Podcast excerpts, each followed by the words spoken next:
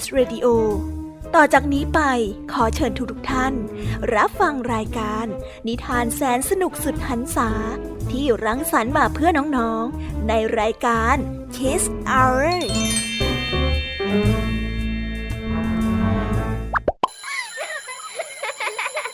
โรงเรียนเลิกแล้ว กลับบ้านพร้อมกับรายการ Kiss Hours โดยบรรยาชยโย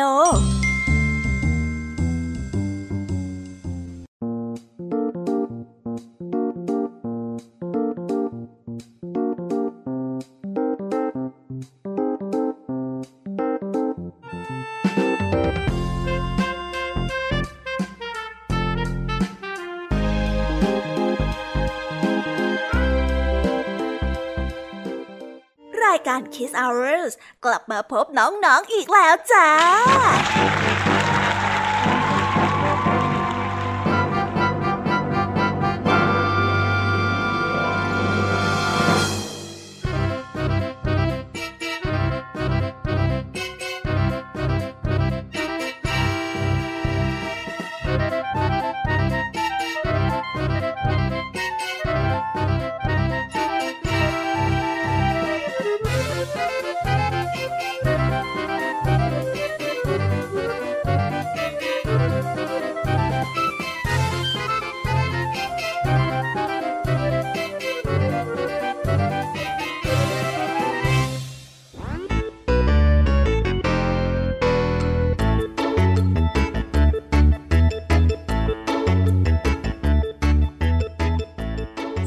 ดีน้องๆที่น่ารักชาวรายการคิสเอาเรทุกๆ คนนะคะ วันนี้พี่แยมมี่กับพองเพื่อน ก็ได้นำนิทานสนุกๆมาเล่าให้กับน้องๆได้ฟัง เพื่อเปิดจินตนาการและตะลุยไปกับโลกแห่งนิทานกันอย่างสนุกสนานนั่นเอง น้องๆคงอยากจะรู้กันแล้วใช่ไหมล่ะคะ ว่านิทานที่พวกพี่ไปเตรียมมานั้นเนี่ยจะมีนิทานเรื่องอะไรกันบ้างงั้นเดี๋ยวพี่แยมมี่จะบอกกันเกริ่นไว้ พอให้เรียงน้ำย่อยกันไว้ก่อนนะ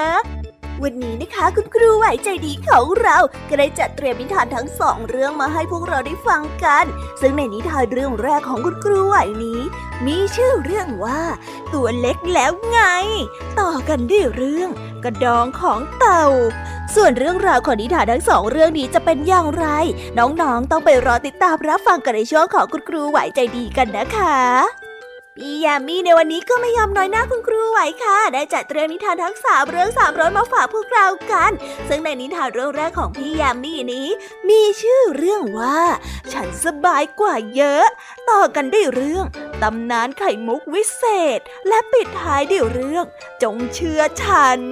ส่วนเรื่องราวจะเป็นอย่างไรและจะสนุกสนานแค่ไหนนั้น น้องๆต้องไปรอติดตามรับฟังกันในช่วงของพี่ยามีเล่าให้ฟังกันนะคะ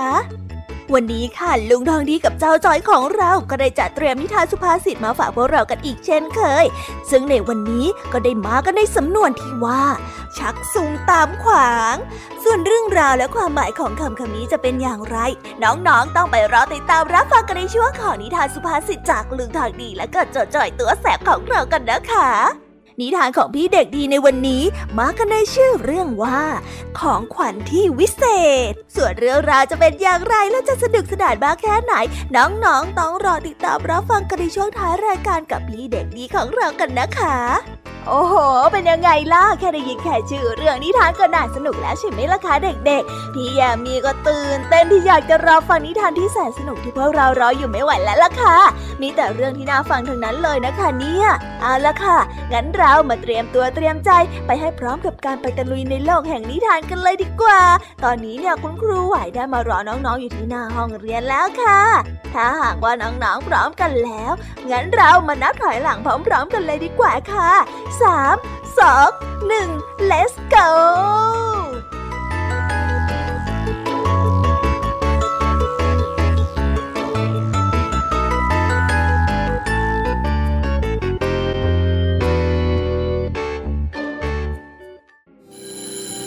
เอ๊ะ เสียงออดดังแล้ว อุ้ย ต้องไปเข้าเรียนแล้วล่ะค่ะ ไม่รอช้า เราไปหาครูไหวกันเถอะ ไปกันเลย ค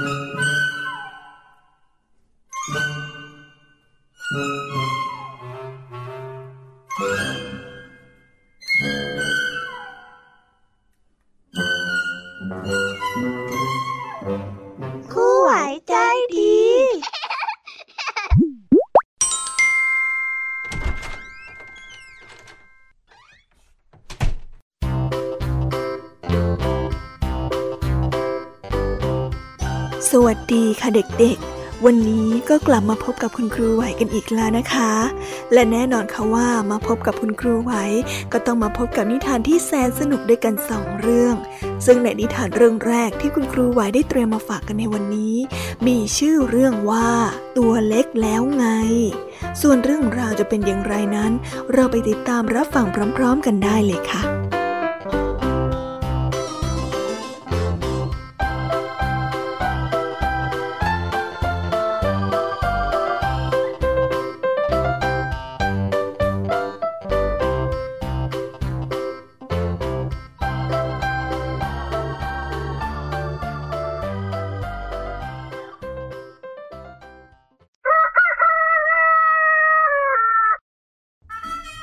วันนี้เป็นวันแข่งขันกีฬาสีของบรรดาสัตว์ป่า สัตว์ทุกตัวก็ต่างมีความสุขกับการแข่งขัน และการเชียร์เพื่อนๆที่ลงแข่ง ส่วนกีฬาที่สัตว์ทั้งหลายโปรดปรานมากที่สุด นั่นก็คงหนีไม่พ้นการชักเขยอนั่นเอง เมื่อใกล้ถึงเวลาการแข่งขัน สุนัขจิ้งจอกที่รับหน้าที่เป็นพิธีกรดำเนินงานของวันนี้ ก็ได้ประกาศเรียกตัวนักกีฬา เอาล่ะทุกๆคน ในที่สุดพวกเจ้าก็มาถึงรอบชิงชนะเลิศกันแล้ว ขอให้นักกีฬาฝ่ายแดงและฝ่ายน้ำเงิน เข้าประจำที่ได้เลยครับ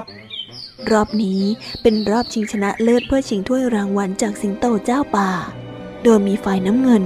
ที่ประกอบไปด้วย ช้าง หมูป่า และเสือ ส่วนฝ่ายแดงนั้นมีกระต่าย เต่ากระรอกกวาง ลาและหนู สาเหตุที่ฝ่ายแดงนั้นมีจำนวนผู้เล่นมากกว่าฝ่ายน้ำเงิน ก็เป็นเพราะว่าฝ่ายน้ำเงินนั้น ถึงแม้ว่าจะมีผู้เล่นเพียงแค่สามคน แต่ก็ล้วนเป็นสัตว์ที่มีพละกำลังมาก มีรูปร่างใหญ่กว่าฝ่ายแดง คณะกรรมการจึงอนุญาตให้ฝ่ายแดงนั้น มีจำนวนผู้เล่นมากกว่า แต่ขณะที่กำลังเตรียมตัวนั่นเอง ฝ่ายแดงก็ได้เกิดปัญหาขึ้นมา เนื่องจากกระรอกนั้นได้ถอนตัว เพราะว่ากลัวสู้แรงฝ่ายน้ำเงินที่มีกำลังและแรงมากกว่าพวกตนไม่ไหว แต่กระต่ายนั้นก็ให้กำลังใจกับกระรอกว่า ถึงแม้ว่าเราจะตัวเล็ก แต่เราก็มีถึงหกตัว เราต้องมีความมั่นใจสิถ้าเราทุกตัวมีความพร้อมใจกันนะนะ เราต้องชนะแน่นอนเลย ใช่แล้วใช่แล้ว ต้องชนะแน่ๆเราต้องชนะกันแน่ๆเลยนะ เจ้าเต่าได้ส่งเสียงร้องอย่างเห็นด้วย เจ้าลาที่อยู่ข้างๆ ก็ได้พูดสนับสนุนขึ้นมาอีกเสียงว่า ถ้าเราร่วมแรงร่วมใจกัน ช่วยกันดึงเชือกให้เต็มที่ เราต้องไม่แพ้เชื่อสิ กระรอกได้ยินคำปลอบใจ แล้วก็แรงเชียร์จากเพื่อนในทีม ก็กลับมามีกำลังใจฮึดสู้อีกครั้ง สุดท้ายก็ได้เข้าร่วมการแข่งขัน และก็ไม่ได้ถอนตัวไปอย่างที่ทำในตอนแรก เสียงนกหวีดดังขึ้น เป็นสัญญาณในการเริ่มเกม ทั้งสองฝ่ายต่างก็ออกแรงดึงเชือกในฝั่งตรงข้าม ฝ่ายแดงนั้นถูกลากไปข้างหน้าหนึ่งก้าสองก้าสามก้าแต่แล้วก็กลับลากทีมสีน้ำเงินหนึ่งก้าสองก้าสามก้าทั้งสองฝ่ายต่างก็ผลัดกันดึงอีกฝั่ง อย่างไม่มีใครยอมใคร เสียงเชียร์จากเพื่อนๆ สัตว์ตัวอื่นๆ ก็ดังสนั่นลั่นสนาม เพราะสนุกสนานและตื่นเต้นไปกับเกมการแข่งขันที่สูสีกันทั้งสองฝ่าย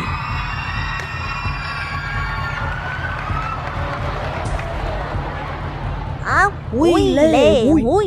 อุ้ยอุ้ยเล่เล่อุ้ยอุ้ยอ้าวดึงอุ้ยเล่อุ้ยกระต่ายได้ส่งเสียงให้เป็นจังหวะกับเพื่อนสู้เขาสู้เขาดึงไป ดึงไปอ้าวฮึบฮึบฮึบๆเจ้าเต่าเองก็ได้ช่วยส่งเสียงปลุกใจเพื่อนๆในทีมเช่นกัน ฝ่ายแดงถึงจะตัวเล็กแต่ก็มีความพร้อมใจกัน ช่วยกันดึงเชือกอย่างเป็นจังหวะ ร่วมแรงร่วมใจกัน จนในที่สุดนั้นก็สามารถเอาชนะฝ่ายน้ำเงินได้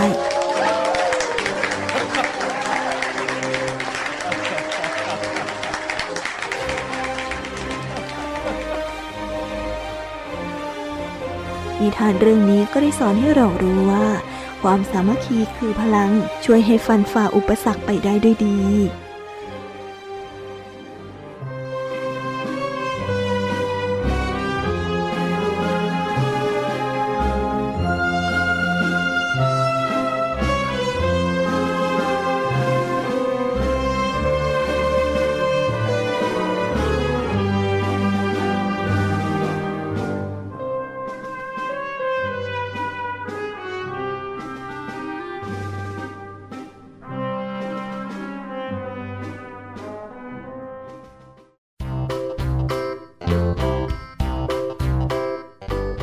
และก็ได้จบกันไปเป็นที่เรียบร้อยแล้วนะคะสำหรับนิทานเรื่องแรกของคุณครูไหว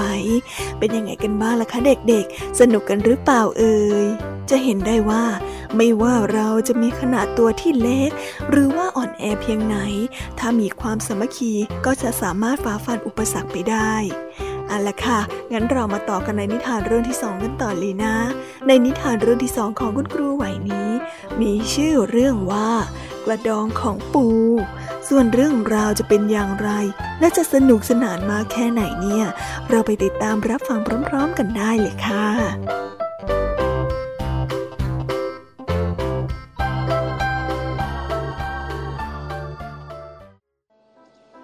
กันละครั้งหนึ่งนานมาแล้ว สมัยที่สัตว์ยังพูดภาษามนุษย์ได้ เต่าตัวหนึ่งได้อาศัยอยังหนองน้ำใหญ่ ในผืนป่าที่อุดมสมบูรณ์ นกต่างๆ จึงพากันมาหาอาหารและก็กินในบริเวณนี้มากมาย สวัสดีจ้าพ่อนก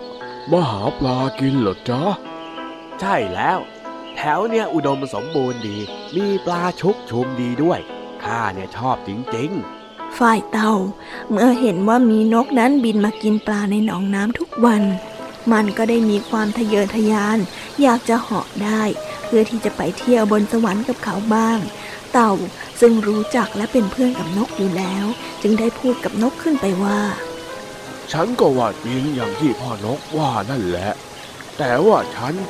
ยังไม่เห็นจะมีความสุขเลยจ้าเป็นอะไรไปเล่าพ่อเต่าทำไมเจ้าถึงไม่มีความสุข ไหนลองเล่าให้ฉันฟังบ้างสิ ฉันไม่รู้จะพูดอย่างไรดีอะโอ้ยมัวแต่พูดโยกโยไม่รู้เรื่องกันพอดี เสียเวลาหากินของฉันนะพ่อเต่า เจ้านกก็ได้ถามต่อ คือมันอย่างนี้จ้ะพ่อนก คืออะไรเล่าไหนลองบอกมาสิ ฉันใจร้อนอยากจะรู้เรื่องเร็วๆแล้วเนี่ย คือว่าฉันอยากอยากจะบินได้เหมือนพ่อนกนะจ้าเต่าจึงได้เริ่มเล่าเรื่องให้นกฟังถึงความทุกข์ในใจของตัวเองที่อยากจะบินได้เหมือนนกไปว่า ฉันอยากจะบินได้จ้ะพ่อนก เจ้านกได้ฟังดังนั้นจึงได้ตอบออกมาว่าฮะอะไรนะ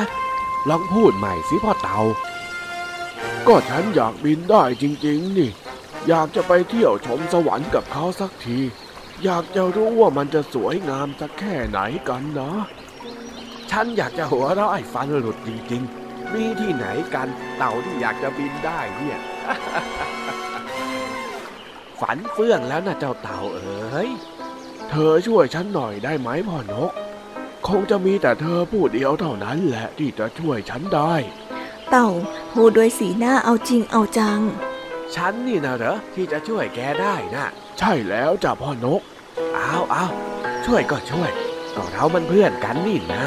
มีอะไรให้ช่วยก็ช่วยกันไป ขอบใจมากจ้ะพ่อนก พ่อเต่าจะให้ฉันช่วยเหรอถ้าอย่างนั้นก็ช่วยไปหาปลามาให้ฉันกินก่อนสักสองตัวสิ ได้เลยจ้ะพ่อนก ปลาแค่สองตัว เดี๋ยวฉันคลานลงไปจับแค่แป๊บเดียวก็ได้แล้ว เจ้าเต่าได้รับคำว่าแล้วเจ้าเต่าก็ได้คลานต้วมเตี้ยมลงไปในน้ำหายไปสักครู่ก็ได้กลับขึ้นมาพร้อมกับปลาซิวสองตัว แล้วก็ได้พูดขึ้นว่า นี่จ้ะปลา กินให้อร่อยนะ แล้วก็ส่งปลาให้นกนกรับปลาซิวมากินอย่างอร็ดอร่อย พร้อมกับพูดไม่หยุดปากว่า อืมอืมอืมอร่อยจังเลยนะอืมขอบใจมากนะพ่อเต่า ฉันไปก่อนละ อ้าวไหนตกลงกับฉันว่าจะพาฉันบินขึ้นไปเที่ยวบนท้องฟ้ายังไงล่ะ เอาไว้วันหลังก็แล้วกัน วันนี้ฉันไม่ว่างซะแล้วล่ะว่าแล้วเจ้านกก็ได้บินจากไป ปล่อยให้เจ้าเต่านั้นนั่งเศร้าซอยพางคิดในใจว่า ได้ ที่เองข้าไม่ว่า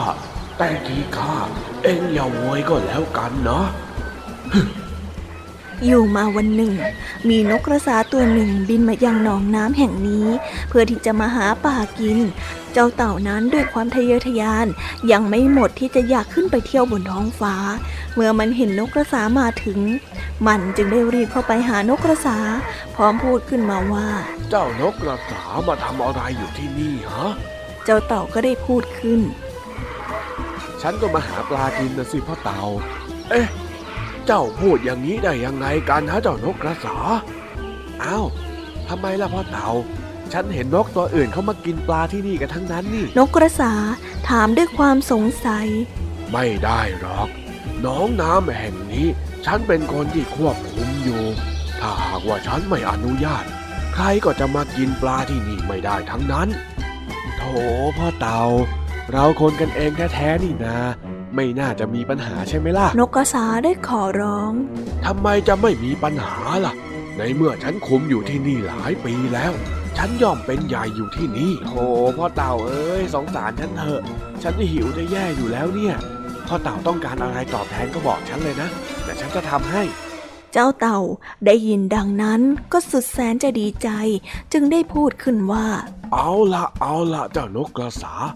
ถ้าหากว่าเจ้าจะกินปลาของฉัน ฉันก็ไม่ว่าหรอกนะ แต่ว่ามีข้อแม้อย่างเดียว ที่เจ้าจะต้องช่วยข้า เจ้าพอจะรับฟังข้าหน่อยได้ไหม ว่ามาเลย ถ้าฉันพอจะช่วยได้ ฉันจะช่วยทันทีเลยล่ะ นกกระสายืนยัน คือว่าฉันอยากจะไปเที่ยวบนท้องฟ้าบ้างนะสิ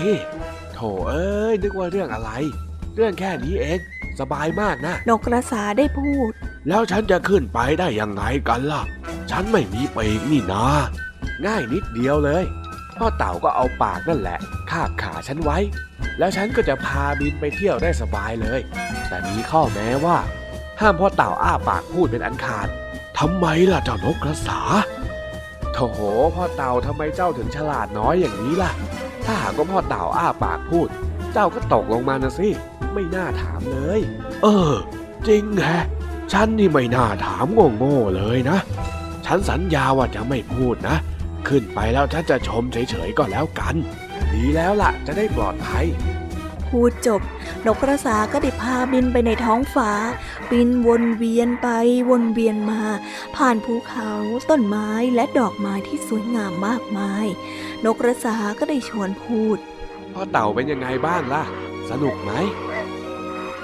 เจ้าเต่าก็อยากจะพูด แต่ก็พูดไม่ได้ ได้แต่ขยับปากงึกงึกงักงักจนกระทั่งนกกระสานั้นได้พาบินนานเลยทีเดียว จนเจ้าเต่าเมื่อยล้า แต่ก็บอกไม่ได้ เพราะว่าพูดไปเดี๋ยวก็ตกลงข้างล่างนกกระสานั้นได้บินไปเรื่อยๆ จนกระทั่งเต่านั้น ทนความเมื่อยล้าไม่ไหวแล้ว จึงได้กัดเข้ากับขาของนกกระสาเข้าเต็มแรง โอ้ย กัดขาฉันทำไมเล่า เจ็บนะเนี่ย นกกระสาได้ตะโกนด้วยความตกใจแล้วก็สลัดขาอย่างเต็มแรง เต่านั้นไม่ทันได้ระวังตัวก็เดี๋ยวร่วงตกลงมายังพื้นดินเผอิญที่ที่ตกลงมานั้นเป็นหินทำให้กระดูกของเจ้าเต่านั้น กระเด็นออกมานอกเนื้อหมด โอ้ยเจ็บจะตายอยู่แล้ว เจ้านกกระสานะเจ้านกกระสาทำฉันได้ลงคอ ดูสิ กระดูกฉันกระเด็นออกมานอกเนื้อหมดเลย แล้วนี่ฉันจะทำยังไงดีล่ะเจ้าเต่าร้องด้วยความเจ็บปวด นับตั้งแต่นั้นจนบัดนี้ กระดูกของเจ้าเต่ายังคงอยู่นอกเนื้อที่เราเรียกว่ากระดองนั่นเอง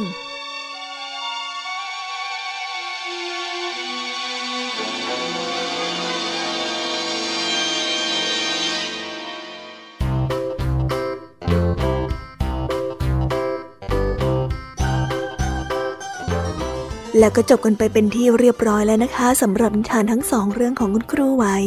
เป็นยังไงกันบ้างล่ะคะเด็กๆ วันนี้เนี่ยสนุกจุใจกันหรือเปล่าเอ่ย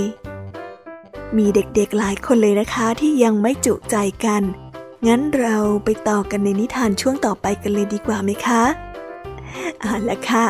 งั้นเราไปต่อกันในนิทานช่วงต่อไปกับช่วงพี่ยามีเล่าให้ฟังกันเลยนะคะ แต่สำหรับตอนนี้เนี่ย เวลาของคุณครูไหวก็ได้หมดลงไปแล้ว งั้นครูไหวต้องขอตัวลากันไปก่อนแล้วนะคะ สวัสดีค่ะ บ๊ายบาย และพบกันใหม่นะคะเด็กๆ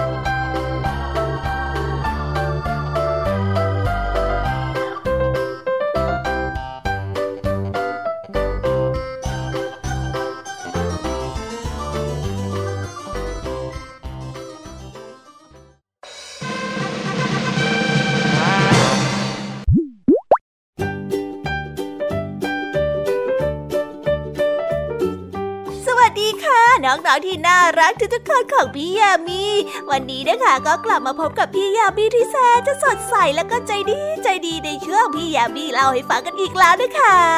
สำหรับวันนี้นิทานเรื่องแรกที่พี่ยามีได้เตรียมมาฝากน้องๆกันนั้น มีชื่อเรื่องว่า ฉันสบายกว่าเยอะ ส่วนเรื่องราวจะเป็นอย่างไรเนี่ย เราไปติดตามรับฟังพร้อมๆกันได้เลยค่ะ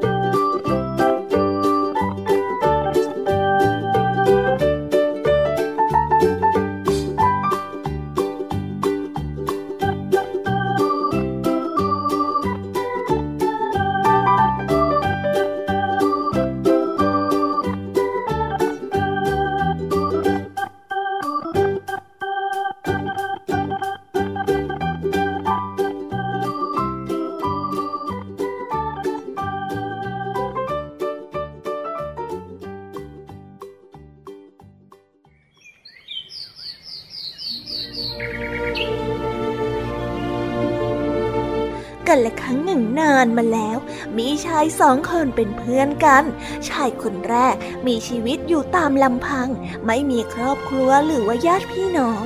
แต่เขามีสมบัติ มีฐานะร่ำรวย ส่วนชายคนที่สอง มีครอบครัวแต่ว่าฐานะยากจน อยู่มาวันหนึ่ง ชายคนแรกได้บอกกับชายคนที่สองว่า ถึงเองจะมีลูกมีเมียแล้ว แต่ข้าก็ไม่เคยอิจฉาเองเลย เพราะว่าเองน่ะ ยากจนนัก ถึงข้าจะอยู่เพียงลำพัง แต่ฐานะของข้าเนี่ยร่ำรวยกว่าเอ็งเป็นไหนไหน ชายคนที่สองกลับบอกว่า ถึงแม้ว่าเอ็งจะมีฐานะร่ำรวย มีทรัพย์สินเงินทองมาก แต่ข้าก็ไม่นึกอิจฉาเองเหมือนกันนั่นแหละ เพราะว่าข้ามีลูก มีภรรยา แล้วก็มีคนที่คอยปรนิบัติเลี้ยงดูข้าอย่างใกล้ชิด แต่เจ้าน่ะต้องอยู่อย่างโดดเดี่ยว แถมยังต้องทำอะไรคนเดียว ไม่เห็นจะมีใครมาช่วยเลยชายคนแรกก็บอกอีกว่า แต่ที่บ้านข้ามีทุกอย่างที่บ้านเจ้าไม่มีเลยนะ ดังนั้นต่างคนก็ต่างเห็นว่าตัวเองนั้นมีชีวิตที่สุขสบายกว่า ชายคนที่สองจึงออกความเห็นว่าให้เปลี่ยนกันไปกินข้าวบ้านวันละมือ้อ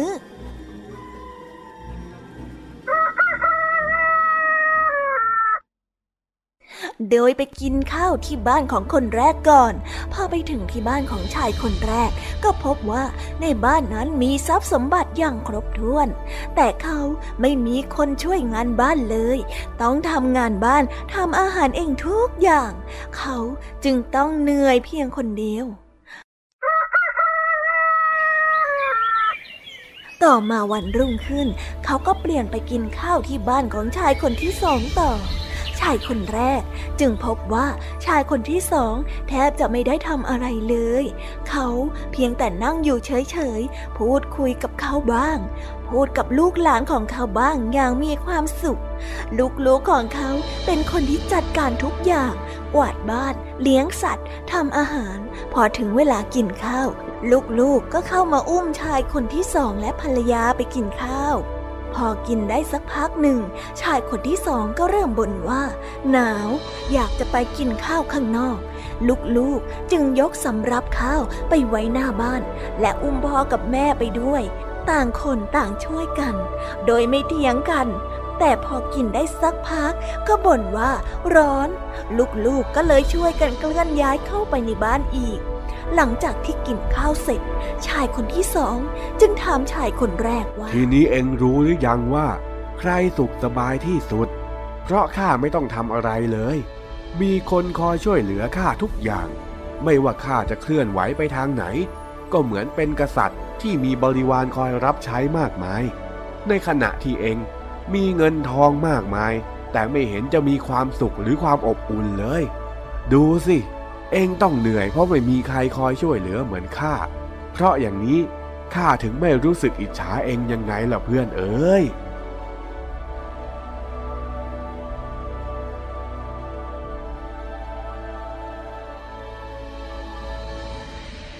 นิทานเรื่องนี้ก็ได้สอนให้เรารู้ว่า การมีครอบครัวที่อบอุ่น มีค่ามากกว่าทรัพย์สินและก็ทรัพย์สมบัติมากมาย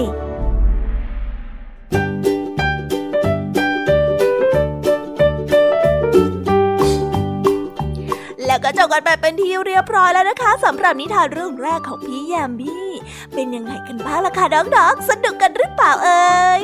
ถ้าน้องๆสนุกเนี่ย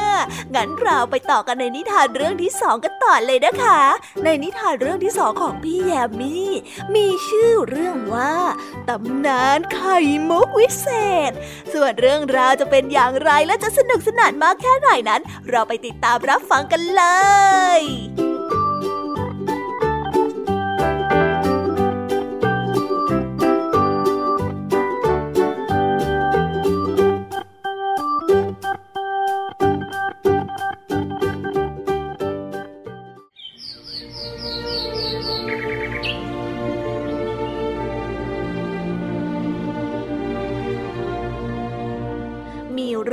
ดกันปากต่อปาก ลือกันหนาหูในช่วงเวลาที่ผ่านมาไม่นานนี้ว่า ภายใต้ท้องทะเลที่อยู่ตรงท้ายเกาะด้านหลังของป่า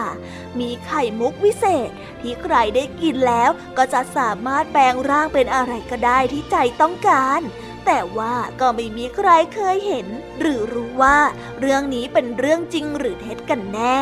ในป่ามีกระต่ายอยู่ตัวหนึ่ง เมื่อมันได้ยินว่าที่ใต้ท้องทะเลท้ายเกาะนั้นมีไข่มุกวิเศษ มันก็ได้รีบชวนเต่าไปหาทันที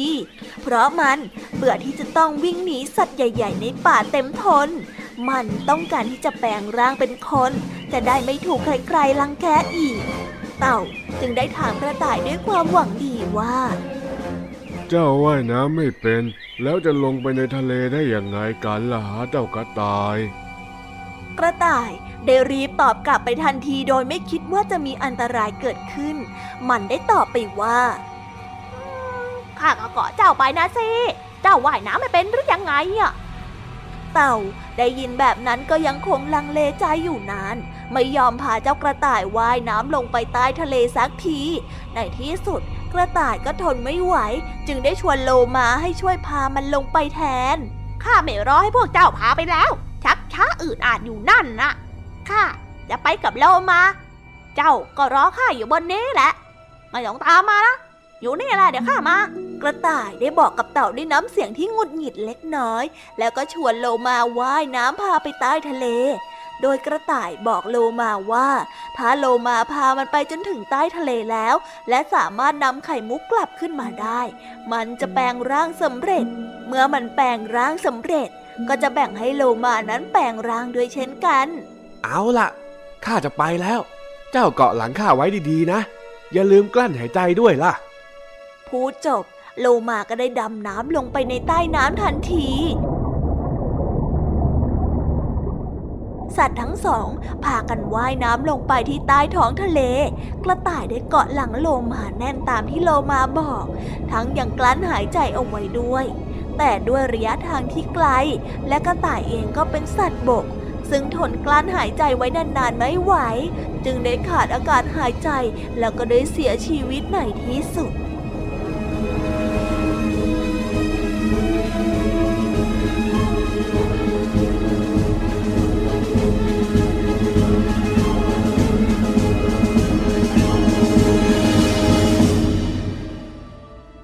นิทานเรื่องนี้ก็ได้สอนให้เรารู้ว่า ความอยากได้จนขาดสติ และทำอะไรจนเกินกำลังนั้น อาจจะเป็นอันตรายจนถึงเสียชีวิตได้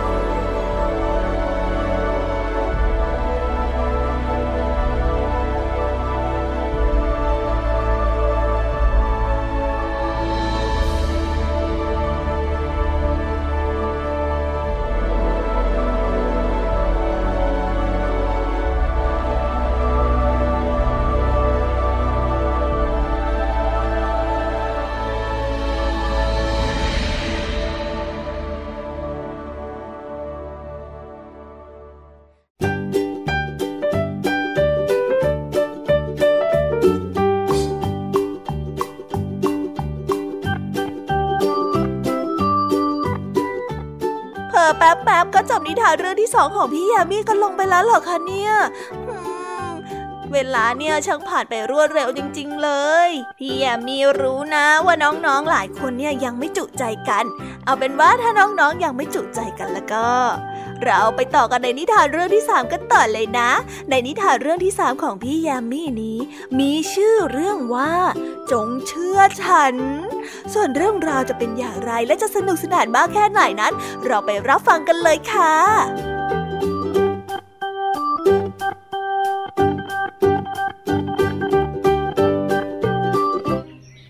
หญิงสาวผู้หนึ่งมีเสื้อคลุมวิเศษ เมื่อไรก็ตามที่เธอได้สวมเสื้อคลุมนี้ ผู้คนก็จะเชื่อทุกสิ่งที่เธอพูดมา ไม่ว่าจะเป็นความจริงหรือไม่ก็ตาม เธอได้ใช้เสื้อคลุมนี้บังคับให้ผู้คนทำในสิ่งที่เธอต้องการ เธอบอกชาวนาผู้ยากจนไปว่า ผลผลิตของเขาได้ราคาไม่มาก ราคาถูกมากเมื่อเทียบกับท้องตลาดแล้วเธอจึงซื้อผลไม้นั้นมาในราคาที่ถูก และชาวนาก็ได้ยิ่งจนลงจนลงทุกวัน หญิงสาวใจร้ายผู้นี้ มีคนใช้อยู่คนหนึ่ง ผู้รู้เรื่องเสื้อคลุมวิเศษ เธอก็ได้รู้สึกไม่พอใจเจ้านายตัวเองที่ปฏิบัติกับคนอื่นๆอย่างนี้ คนใช้เฉลียวฉลาดจึงได้วางแผนกลับด้านเสื้อคลุม ให้นายหญิงนั้นสวมเสื้อคลุมกลับด้าน และก็ออกมาหลอกผู้คน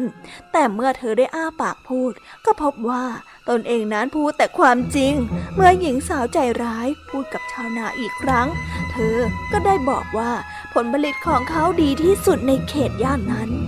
และเธอควรจะจ่ายเงินให้เขามากกว่าเดิมหนึ่งร้อยเท่า เมื่อเทียบกับที่เธอเคยจ่ายให้เขาไปเมื่อครั้งที่แล้ว ข่าวพฤติกรรมของเธอนั้นได้เปลี่ยนไป แล้วก็ได้แพร่สะพัดไปทั่วหมู่บ้าน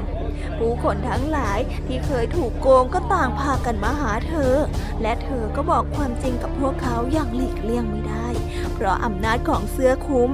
สิ่งที่เธอเคยกระทำผิดได้ถูกทำให้ถูกต้อง หญิงสาวได้รู้สึกชงนใจขึ้นมา และเธอก็ไม่เคยจับเสื้อคลุมอันนั้นมาสวมอีกเลย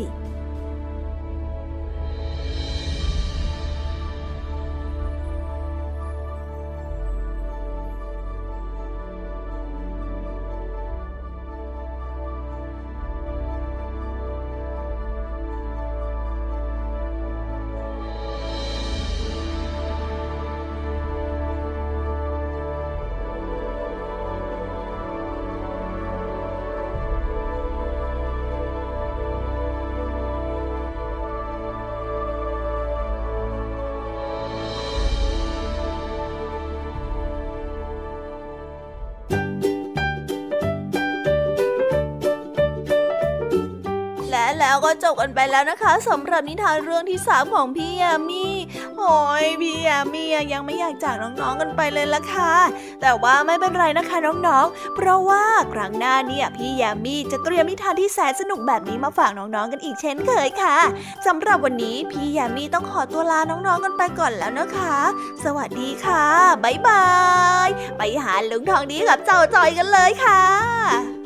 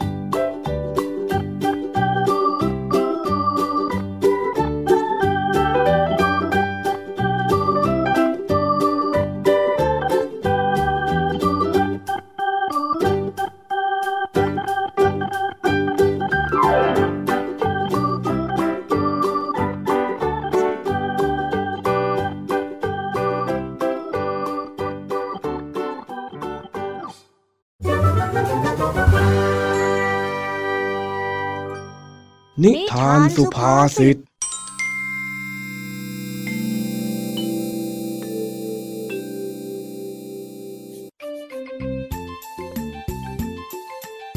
เช้าวันนี้ เจ้าจ้อยมาที่บ้านลุงทองดี เพื่อให้ลุงทองดีสอนประดิษฐ์ของใช้จากธรรมชาติ เพื่อที่จะนำไปส่งคุณครูที่โรงเรียนวันพรุ่งนี้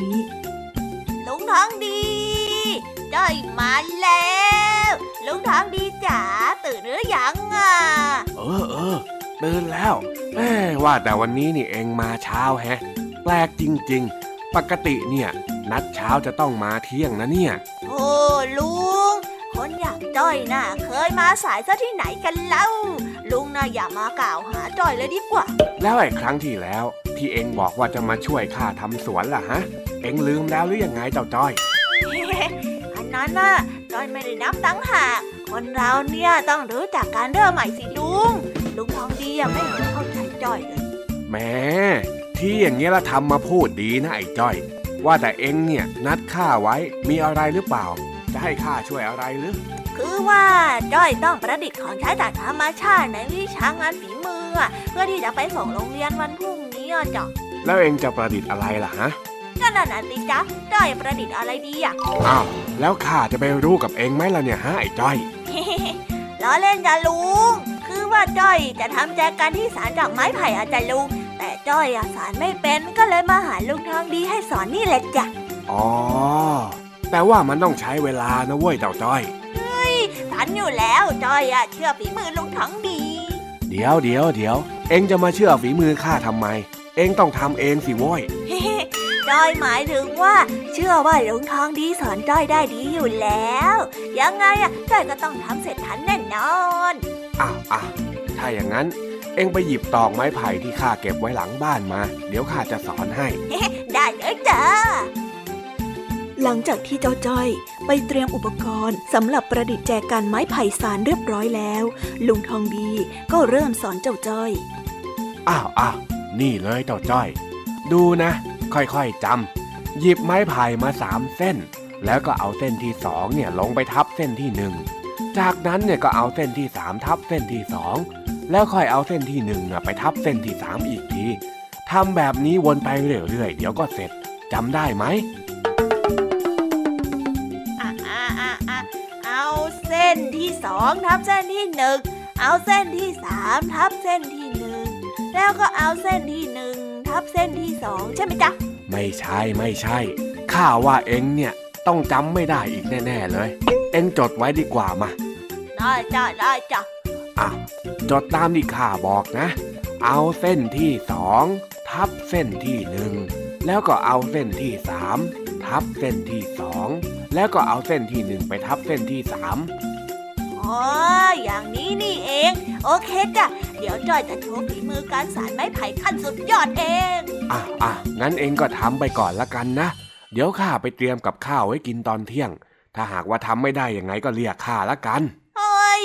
ลุงทองดีไม่ต้องห่วงเหรอจอยน่ะทำได้แน่นอน เออ งั้นเดี๋ยวข้าจะคอยดูก่อนแล้วกัน เมื่อลุงทองดีเดินไปแล้ว เจ้าจ้อยก็รู้สึกเบื่อกับการที่ต้องมาทำตามวิธีของลุงทองดีบอก เจ้าจ้อยเลยลองทำวิธีอื่นดูบ้าง เอาเส้นที่สองทับเส้นที่หนึ่ง จากนั้นก็เอาเส้นที่สามทับเส้นที่สอง แล้วก็ค่อยเอาเส้นที่หนึ่งไปทับเส้นที่สามเอ้ยทำไมวิธีของลุงทองดีมันช้าจังนั้นเนี่ยทำไมเราไม่ลองวิธีใหม่ ๆ ดูล่ะ เฮ้ยจ้อยไม่เชื่อลุงทองดีบอกหรอก จ้อยจะโชว์ให้ดูว่า วิธีของจ้อยน่ะ ก็สานแจกันได้เหมือนกัน ทำได้ไหมล่ะไอ้จ้อยเอ้ยทำได้อยู่แล้วจ้าสบายปรืองั้นเดี๋ยวถ้าข้าหุงข้าวเสร็จแล้วเนี่ย เดี๋ยวจะไปดูแล้วกันนะเฮ้อจ้าฮึ่มเราจะต้องสารให้เสร็จก่อนที่ลุงทองดีจะมาเฮ้ยนี่นะเอาเส้นที่สองทับเส้นที่หนึ่งแล้วก็เอาเส้นที่สามทับเส้นที่หนึ่งแล้วก็เอาเส้นที่หนึ่งทับเส้นที่หนึ่งเอ๊ะเอาเส้นที่สองทับเส้นที่หนึ่งดีกว่า แล้วก็เอาเส้นที่สามทับเส้นที่หนึ่ง เมื่อเสร็จธุระทุกอย่าง ลุงทองดีก็ได้เดินมาหาเจ้าจ้อย พร้อมกับเห็นผลงานของเจ้าจ้อย ที่สารไม้ไผ่เสร็จเรียบร้อยแล้ว อ้าวไหนไหนข้าขอดูฝีมือเองหน่อยสิ นี่จ้ะจอยภูมิใจเสนอ เฮ้ยทำไมแจกันของเองเนี่ยมันรูปร่างประหลาดจังวะเนี่ยฮะจ้ อยดัดแปลงวิธีของลุงทองดีเองละจ้ะเป็นยังไงล่ะทั้งดูแปลกตาแล้วก็ทั้งรวดเร็วทำแป๊บเดียวเนี่ยก็เสร็จแล้วสุดยอดไปเลยใช่ไหมล่ะลุงทองดีอืมอ้าวอ้าวไหนเอามาดูหน่อยสิข้าขอจับดูหน่อยนึง ได้จ้ะแต่ลุงทองดีต้องจับเบาๆนะจ๊ะเออ รู้แล้วนะ ขณะที่ลุงทองดีกำลังจะจับแจกันสารของเจ้าจ้อยนั้นเอง จู่ๆเจ้าจ้อยก็ดันเผลอทำร่วง ไม้ไผ่ที่สารไว้ ก็ได้หลุดออกกระจัดกระจาย จนผลงานของเจ้าจ้อยเละไม่เป็นท่าโอ้ยทำไมมันแตกอย่างนี้เล่าโอ้โหพังหมดเลยอะอืมอืมนั่นไงข้าว่าแล้ว ว่าแล้วว่ามันจะต้องเป็นแบบนี้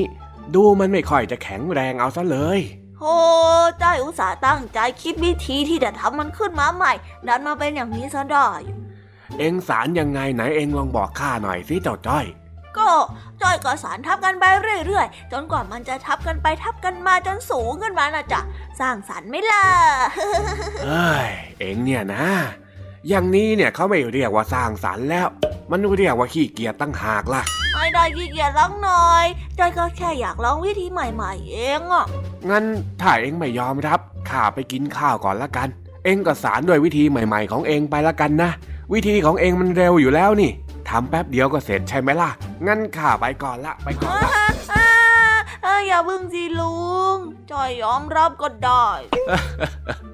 ข้าว่าแล้ว เองเนี่ยชักซุงตามขวาง มันจะไปได้เรื่องอะไรกันเล่า นะลุงว่าจอยเป็นสำนวนอีกแล้วอะแล้วเองรู้หรือว่ามันแปลว่าอะไรอะฮะก็ไม่รู้อะจ้ะจอยไม่รู้อะเฮ้ยชักซุงตามขวางเนี่ย เป็นสำนวนไทย ที่หมายถึง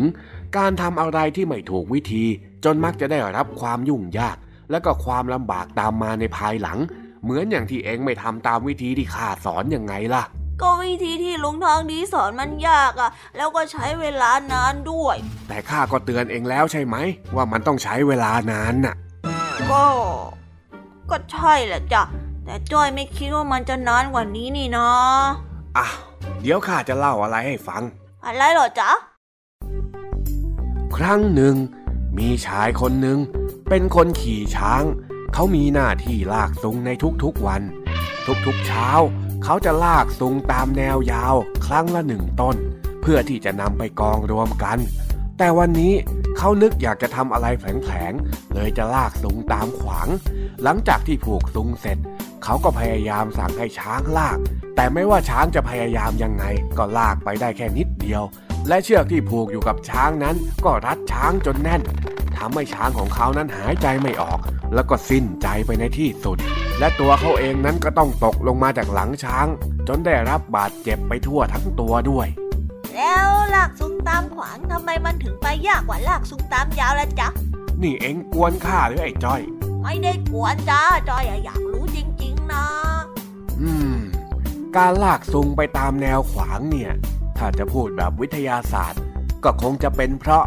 แรงเสียดทานบนพื้นมันเยอะกว่าละมั้ง เลยทำให้ซุงเคลื่อนที่ยากนะสุดยอดไปเลยลุงทองดีลุงทองดีอธิบายเป็นวิทยาศาสตร์ได้ด้วยอะอ้าว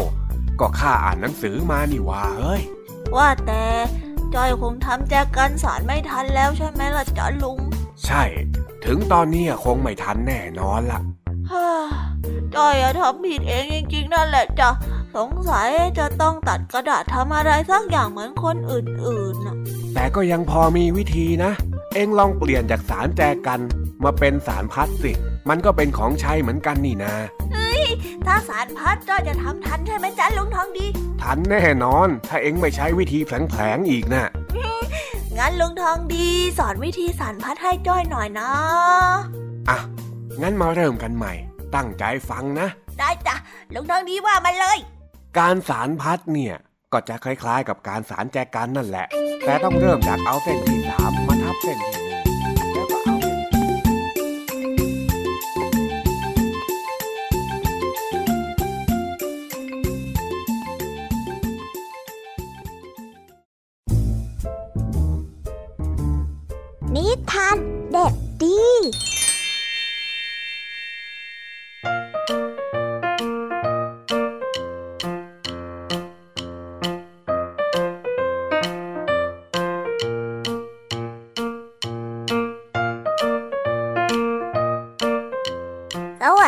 ครับน้องๆ วันนี้ก็กลับมาพบกับพี่เด็กดีกันอีกเช่นเคย และสำหรับวันนี้มาพบกับพี่เด็กดีก็แน่นอนว่าต้องมาพบกับนิทานที่แสนสนุกในช่วงท้ายรายการกัน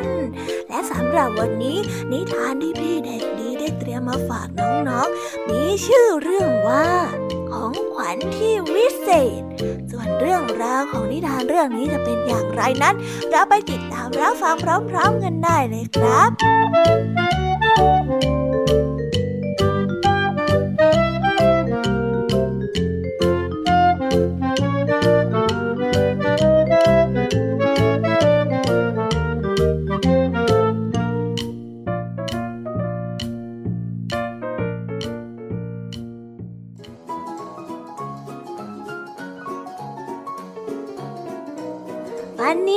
เป็นวันเกิดของราชาเนปจูน และที่ใต้ทะเลนั้นกำลังวุ่นวาย ชาวท้องทะเลได้ตั้งใจจะจัดงานวันเกิดให้กับราชาเนปจูนประหลาดใจ และทุกๆคนกำลังยุ่งอยู่กับการห่อของขวัญ และคิดว่าจะทำให้ราชาเนปจูนนั้นประหลาดใจได้อย่างไรหอยนางรมมิมี่ได้ทำไข่มุกอันเล็กๆ น่ารักมันวาวให้กับราชาเนปจูน และนางเงือกบางตนก็ได้อบเค้กมาให้ แต่ได้มีนางเงือกตนหนึ่ง รู้สึกเศร้ามียาอยากจะหาของขวัญสุดพิเศษให้ราชาเนปจูน แต่เธอนั้นคิดไม่ออกว่าจะเอาอะไรให้กับราชาเนปจูนดีมียาได้นั่งอยู่ตามลำพังกำลังคิดว่าจะทำอะไรดี เมื่อปูสแนปเปอร์ตรงมาที่เธอ เพื่อดูว่าทำไมเธอถึงไม่ไปวุ่นวายกับการเตรียมตัวให้พร้อมสำหรับงานเลี้ยงมียาผู้น่าสงสารนั้นได้ตอบกลับไปว่าแย่จังเลย ฉันคิดไม่ออกเลยว่า จะให้อะไรกับราชาเนปจูนดี ความคิดดีๆหมดลงไปแล้วล่ะสแนปเปอร์เมื่อได้ยินดังนั้น ก็ได้พูดไปว่า อย่ากังวลไปเลย ต้องมีอะไรพิเศษสักอย่าง ที่เธอจะให้พระองค์ได้แน่นอนปูผู้เป็นมิตรได้ตีก้ามของมัน ขณะใช้ความคิด แต่ทั้งสองนั้นก็คิดอะไรใหม่ๆ ไม่ออกเลย มียาจึงได้ถามสแนปเปอร์ไปว่าเธอจะให้อะไรกับราชาเนปจูนเหรอสแนปเปอร์เมื่อได้ยินดังนั้นก็ได้ตอบไปว่า ฉันจะเล่นคีย์บอร์ดเป็นเพลงให้พระองค์ฟังน่ะ ส่วนหมึกยักษ์แบทเชอร์ กับปลาปักเป้าเจสซี่ และม้าน้ำร็อกเกอร์ ก็จะมาเล่นวงเดียวกับฉันด้วย โอ้เยี่ยมไปเลย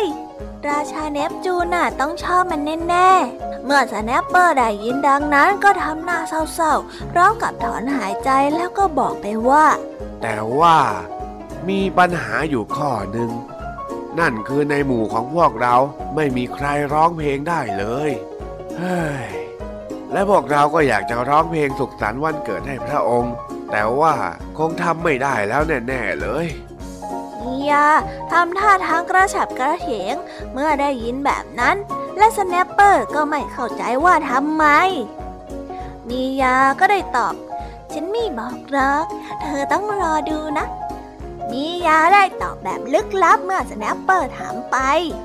งานเลี้ยงได้เริ่มขึ้น ราชาเนปจูนก็นั่งอยู่บนบัลลังก์อย่างมีความสุข พระองค์นั้นได้สำราญไปกับสิ่งที่ทำให้พระองค์ประหลาดใจ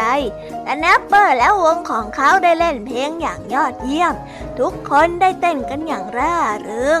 หลังจากนั้นพักหนึ่งมิยาก็ได้เดินมาทางเวที แล้วก็กระโดดลงไปร่วมวงดนตรีเธอกระซิบอะไรบางอย่างกับสแนปเปอร์ แล้วก็ได้เดินไปข้างหน้าเวที Happy birthday to you. Happy birthday to you. Happy birthday to you. Happy birthday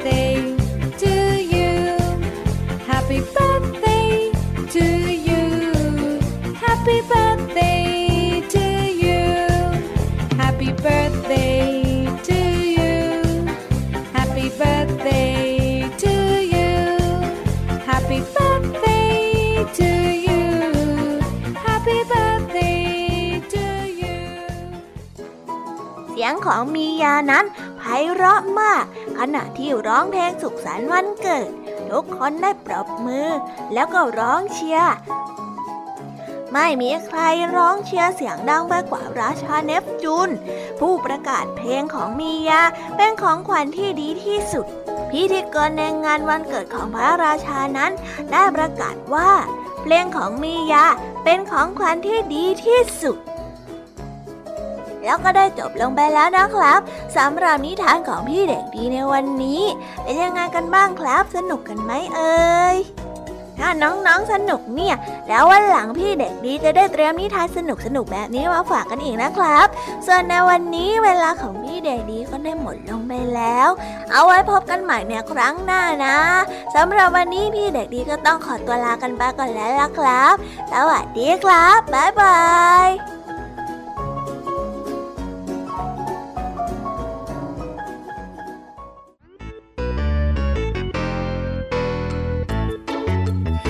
ไงกันบ้างนะคะน้องๆสำหรับนิทานหลากหลายเรื่องราวที่ได้รับฟังกันไปในวันนี้ สนุกกันหรือเปล่าเอ่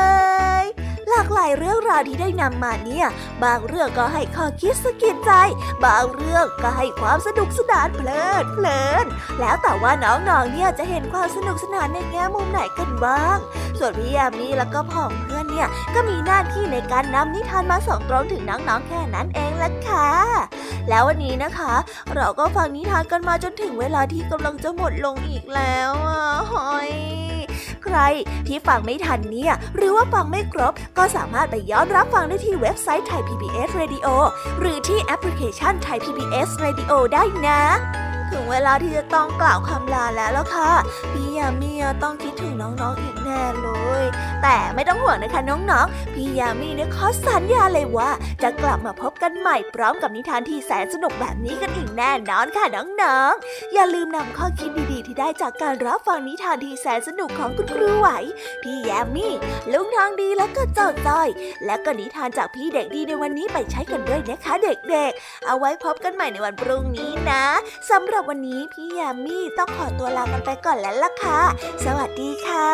บ๊ายบายนะคะน้องๆและและพบกันใหม่ค่ะ